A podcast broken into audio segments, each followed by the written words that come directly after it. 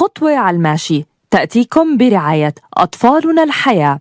خدمات ومشاريع نوعية وملائمة لأهالينا المقدسيين وأطفالهم في جيل الطفولة المبكرة. نقدمها لكم من خلال قسم الطفولة المبكرة وصفحة أطفالنا الحياة على مواقع التواصل الاجتماعي.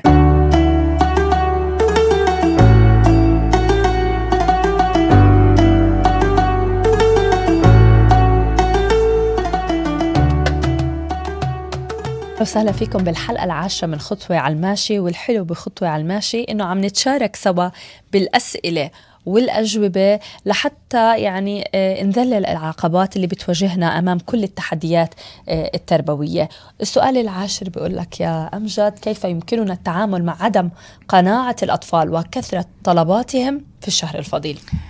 إيه، مرة أنا أفكر إنه هذا السؤال هو مش بس بالشهر الفضيل لأنه السلوك هو سلوك هو عادي.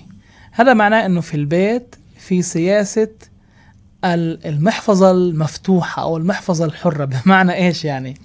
إنه على ما يبدو إنه إحنا خلال جميع أيام السنة الأولاد ولا مرة حكينا لهم إنه في حدود. ما بنقدر نضلنا نصرف ما بنقدر نضلنا نطلب. ولا مرة كان في شخص اللي قالهن إيه، بكفي ما في حاجة ما تجيب ما تأخذ ما تساوي. يعني أنا مثلا بدي اعطي اسا مثلا مثال. طبعا كلنا بنعرف إنه عدة عائلات مقدسية طبعا بعد وجبة الإفطار يا إما بتتوجه للصلاة في المسجد الأقصى أو إنه هي حتى يعني بتروح بتتناول طعام الإفطار هناك وبتكمل بصلاة التراويح. طبعا من الطبيعي إنه إحنا على الطريق في بهجة في زينة البلده القديمة في البسطات اللي بتكون تبيع. ولكن مسموح لي كأب وكأم كمان أقول لا.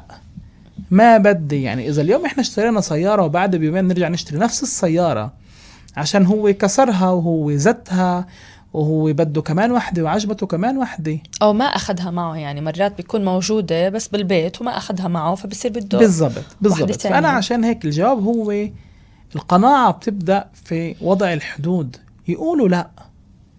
وما يخافوا بالشهر الفضيل انهم يتعاملوا مع التحديات السلوكية ما يضلهم خايفين. إنه يتعاملوا معها. الشهر الفضيل فيه حكم وخصائل كتير حميدة. يلي إحنا يمكن مفضل إنه إحنا نزرع في أولادنا بذرة منيحة. مش عشان وجوده نقولهن مسموح تعملوا اللي بدكم إياه أو مسموح ما يكون في عندكم حدود أو مسموح ما يكون في عندكم التزام. فلذلك لا هاي الخصلة هي مش جديدة.